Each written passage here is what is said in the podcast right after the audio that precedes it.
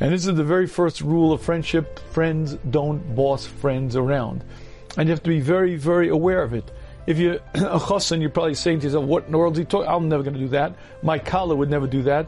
And then you get married and you quickly discover that in the heavy traffic of life, you got to get things done, or she bounced a check again, or she was late for the carpool again, or whatever it is. And before you know it, you find yourself acting like an autocrat, like a dictator, like a boss. And before you know it, you realize you're wrecking your relationship. You're not the boss. You're not the totalitarian dictator. It doesn't work. It doesn't work in a marriage. and the first rule of friendship is that no one is the boss.